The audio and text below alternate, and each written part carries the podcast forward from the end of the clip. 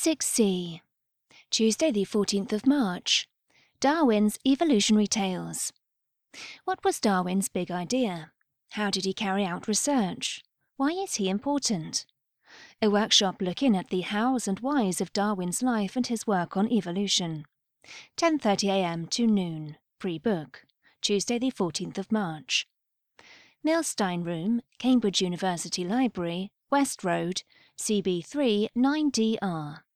Great for families. Scents and sounds of silence. Join us for science experiments that explore different scents and sounds in chemistry and physics that help with communication or just keep us clean. five p m to eight p m, pre-book. Tuesday the fourteenth of March. Cambridge Regional College, King's Hedges Road, C B four two Q T. Great for families.